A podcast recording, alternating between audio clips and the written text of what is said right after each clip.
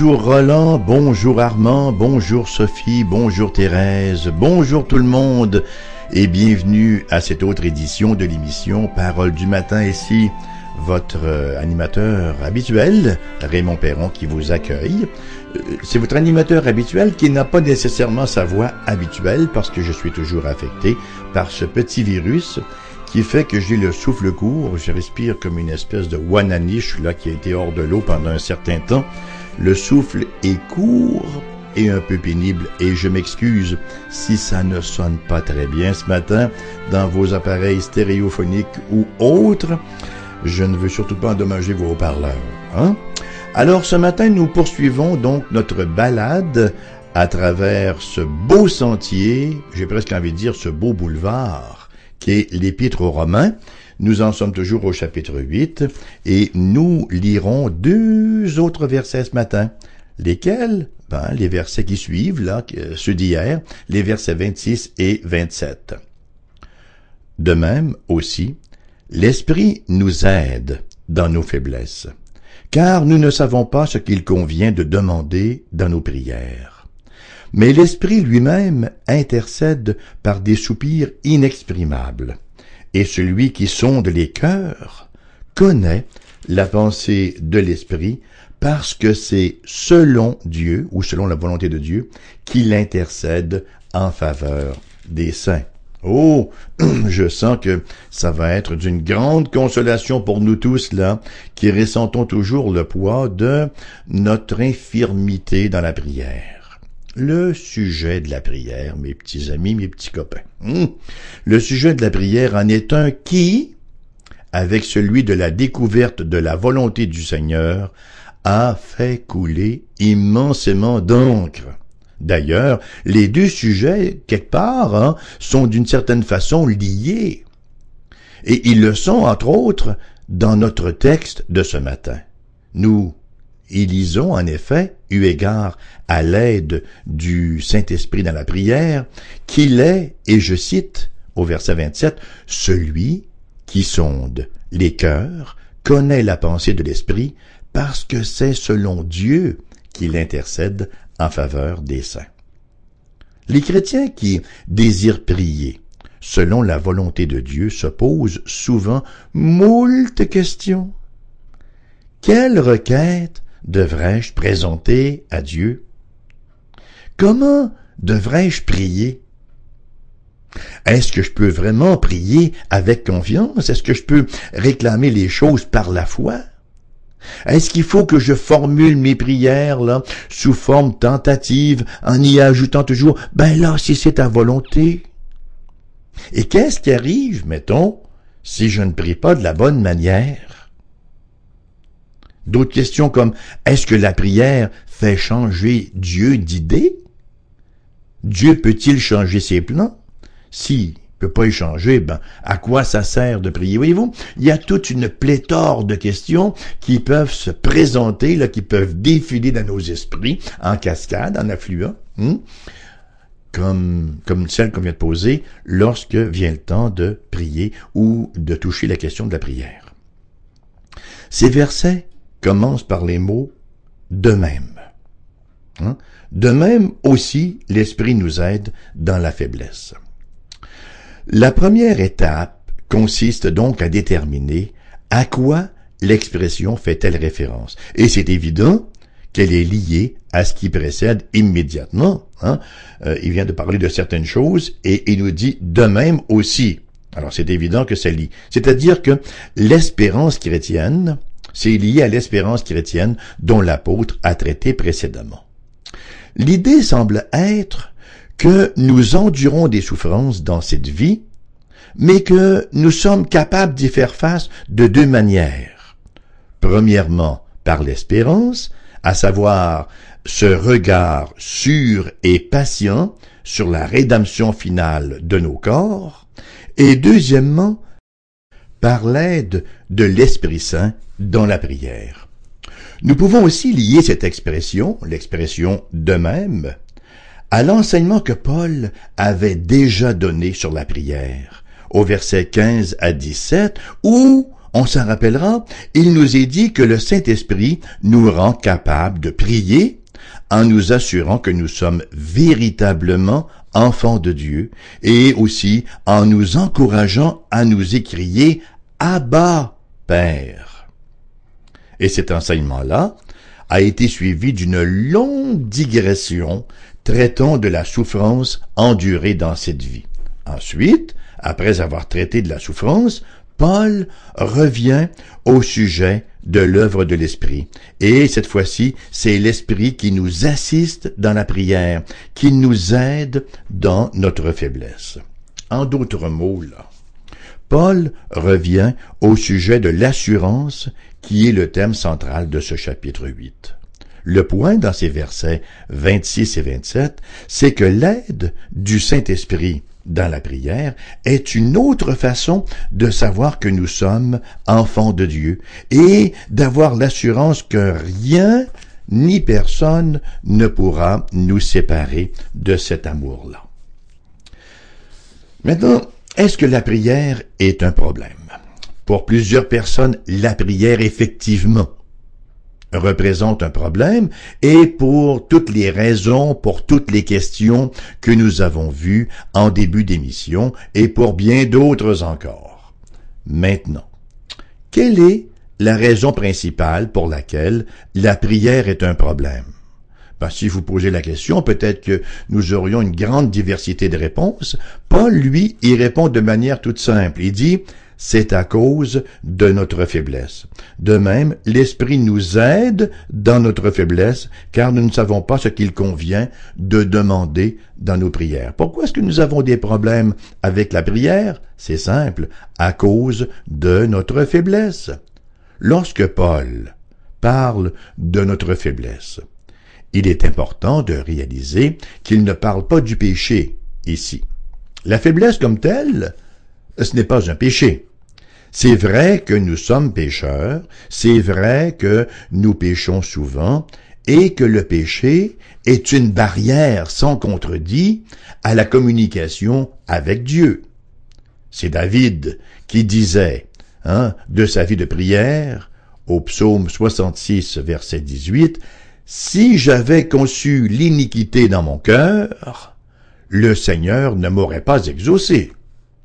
Et le prophète Ésaïe va dire aussi, chapitre 59, verset 2, le prophète Ésaïe qui prêchait au peuple disait, Mais ce sont vos crimes qui mettent une séparation entre vous et votre Dieu, ce sont vos péchés qui vous cachent sa face et l'empêchent de vous écouter. Heureusement que le Christ Jésus est venu régler la question du péché pour ne plus qu'il y ait cette séparation entre nous et notre Dieu. Donc, ce n'est pas l'objet du discours de Paul ici en Romains 8, 26, 27. Le problème ici, il est lié à notre faiblesse, c'est-à-dire dans notre fragilité d'être humain. Quel genre de faiblesse nous afflige hein? Faiblesse physique en fait partie, bien sûr. La faiblesse physique en fait partie indéniablement le récit des disciples qui étaient avec Jésus, on s'en souviendra, dans le jardin de Gethsemane, pour prier là ensemble, nous donne une belle illustration de cela. Qu'est-ce qu'ils ont fait? Ils tombèrent tous endormis, même si Jésus les avait enjoints de rester réveillés et de prier avec lui. Cependant, en Romains 8, la notion de faiblesse que Paul a à l'esprit, c'est l'ignorance c'est le manque de compréhension. Et, je trouve que c'est bien exprimé dans la deuxième partie du verset 26. Euh, bon, euh, on va lire le verset 26 au complet. De même aussi, l'Esprit nous aide dans notre faiblesse. Et là, il explique comment se traduit notre faiblesse, car nous ne savons pas ce qu'il convient de demander dans nos prières, mais l'Esprit lui-même intercède par des soupirs inexprimables. Je trouve que ça, dit bien ce qu'est notre faiblesse. On ne sait pas. Ce n'est pas la question du comment prier, mais plutôt du quoi demander. On ne sait pas quoi demander à Dieu, on ne sait pas quelle pétition lui présenter. Quelle est la volonté de Dieu pour nous et pour les autres que je puisse prier selon la volonté de Dieu? Voyez, dans nos limitations humaines, nous ne savons tout simplement pas, hein, de sorte que nous ne savons pas comment prier correctement. Vous noterez que lorsque l'apôtre Paul utilise le mot faiblesse, il ajoute notre. Hein, c'est notre faiblesse, de sorte que nous nous retrouvons tous dans le même bateau. Même les plus grands saints, ou ceux qu'on considère comme étant les plus grands saints, font partie de ce notre-là. Nous avons besoin de l'Esprit en raison de notre faiblesse commune, personnelle et collective. Voyons quelques exemples bibliques de cela. Prenons premièrement le cas de Job. En Job, il nous est décrit dans la parole de Dieu comme un bon bonhomme, un bon bougre. Hein. C'est un gars qui nous est décrit comme un homme juste devant Dieu. Chapitre 1, verset 8 nous dit, L'Éternel dit à Satan, As-tu remarqué mon serviteur Job. Il n'y a personne comme lui sur la terre, c'est un homme intègre et droit, craignant Dieu et se détournant du mal. Pardon, qu'est-ce qu'on peut reprocher à Job hein? Il ne semble pas qu'il y ait eu quelques méga péchés là dans la vie de Job qui auraient pu mettre une séparation entre Dieu et lui. Cependant, en raison de ce qui lui arrivait, Job était dans la confusion. Il ne savait pas pourquoi toute cette souffrance lui était infligée. Seigneur, qu'est-ce qui m'arrive? Pourquoi cela?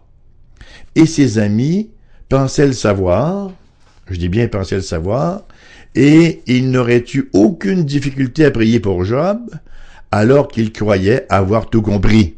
Pauvres amis. Comme on dit souvent, avec des amis comme cela, hmm, alors Job, lui, sondait son cœur, il avait beau sonder son cœur par devers et par devant. Bien sûr qu'il se savait pécheur, mais il ne trouvait pas de réponse. Un péché particulier là qui vraiment aurait été blasphématoire tant et tellement aux yeux de Dieu que Dieu le châtiait à ce point-là. Et il a prié, notre ami Job, notre frère Job, il a prié au chapitre 7, versets 20 et 21, Pourquoi me mettre en but à tes traits? Pourquoi me rendre à charge à moi-même? Que ne pardonnes-tu mon péché? Et que n'oublies-tu mon iniquité? Il sait plus, il sait plus comment dire.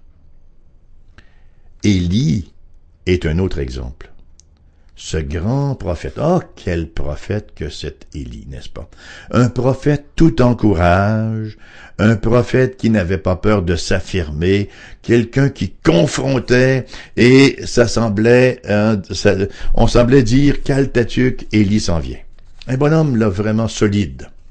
Alors, Élie donc si courageux, qui s'est tenu victorieusement, hein, il s'est tenu victorieux, courageusement debout, euh, devant les prophètes de Baal au Carmel et qui, après coup, fatigué, épuisé physiquement, épuisé émotionnellement, il fuit au désert devant la menace de Jézabel.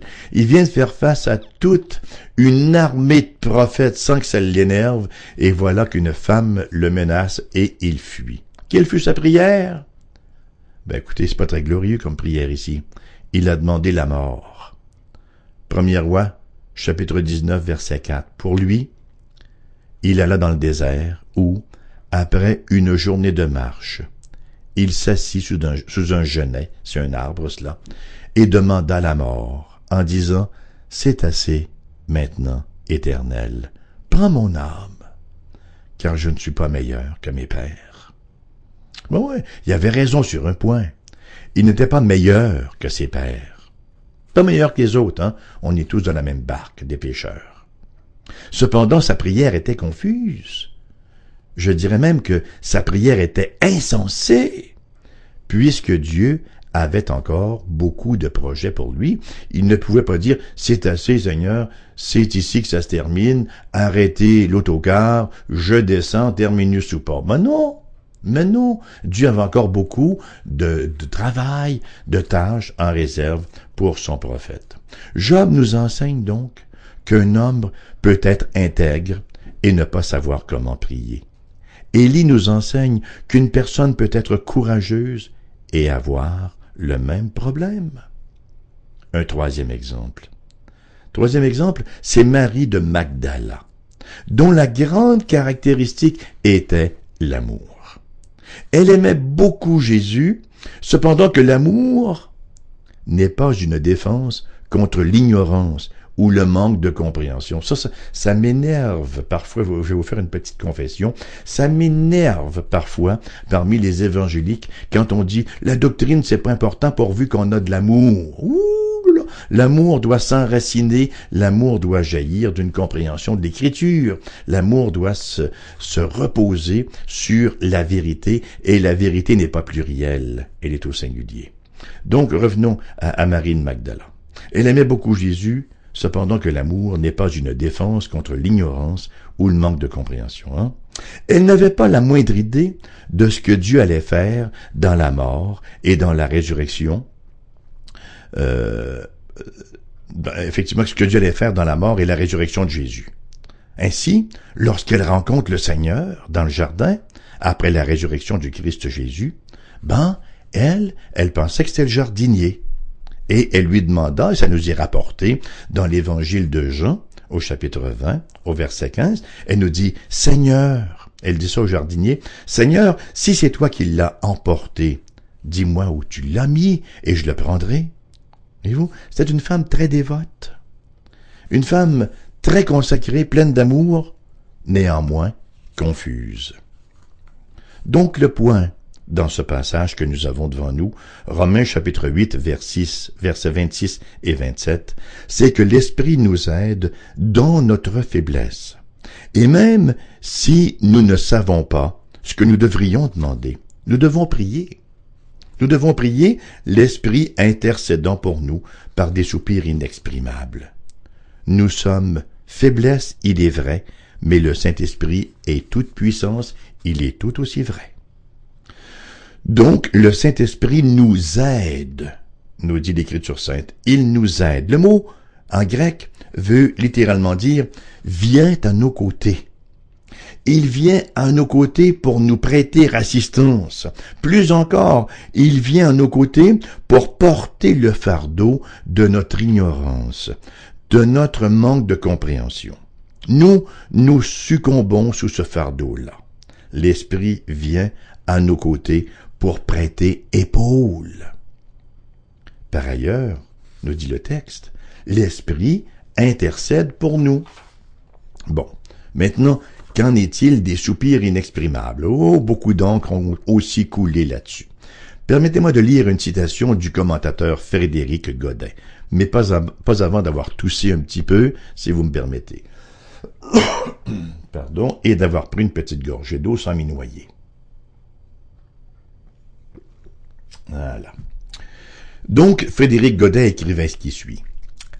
Quelle démonstration de l'inexprimable malaise qui pèse encore sur la création et de l'imperfection où elle demeure même après la venue du Christ et la rédemption spirituelle accomplie? La nature tout entière en a le sentiment confus, et de son sein s'élève une plainte continue réclamant du ciel un renouvellement. Les rachetés eux-mêmes ne sont pas exempts de ce soupir et attendent leur propre rénovation qui sera le signal de la restauration universelle. Et l'Esprit, enfin, qui est au fait des plans de Dieu pour notre gloire, et qui contemple l'idéal que nous ne faisons qu'entrevoir, en réclame avec ardeur la réalisation. Comme on dit souvent qu'en termes élégants ces choses sont dites, c'était les propos du commentateur biblique Frédéric Godin. Parlons donc de l'ABC de la prière, parce que ce passage de Romains 8, versets 26 à 27, nous donne implicitement ou explicitement plusieurs leçons sur la prière, et nous allons en énumérer quelques-unes pour terminer cette émission. Premièrement, premièrement, nous sommes supposés prier. Voilà indépendamment des problèmes que nous pouvons avoir dans la prière, et nous savons que tous les chrétiens en expérimentent, nous devons prier. En fait, la parole de Dieu nous commande de prier, donc ce n'est pas négociable, voyez. Tout ce que Dieu nous commande est pour notre bien, et certainement que la prière en fait partie. Premièrement, donc, nous devons prier. Deuxièmement, Ne nous attendons pas à ce que la discipline de la prière soit facile. Ouh, hein, on vient pour prier, et là, subitement, on pense aux 3 483 287 choses que j'ai à faire et qui ne peuvent plus subitement attendre. Alors on dit, bon, bon, faut que je me discipline, faut que je prie. Je prie un peu moins longtemps, mais il faut absolument que je prie. Et là, on commence à prier, et voilà que la pensée se met, la ratoureuse, à vagabonder ça et là, et on a beau tenter de la ramener, de la corriger, de la tapoter. Elle ne veut se soumettre ça prend une discipline dans la prière. Alors, ne nous attendons pas à ce que la discipline de la prière soit facile. La vie chrétienne, là, ça demeure un combat. Et rien dans notre marche ne se fera tout seul, sans heurts ou sans lutte.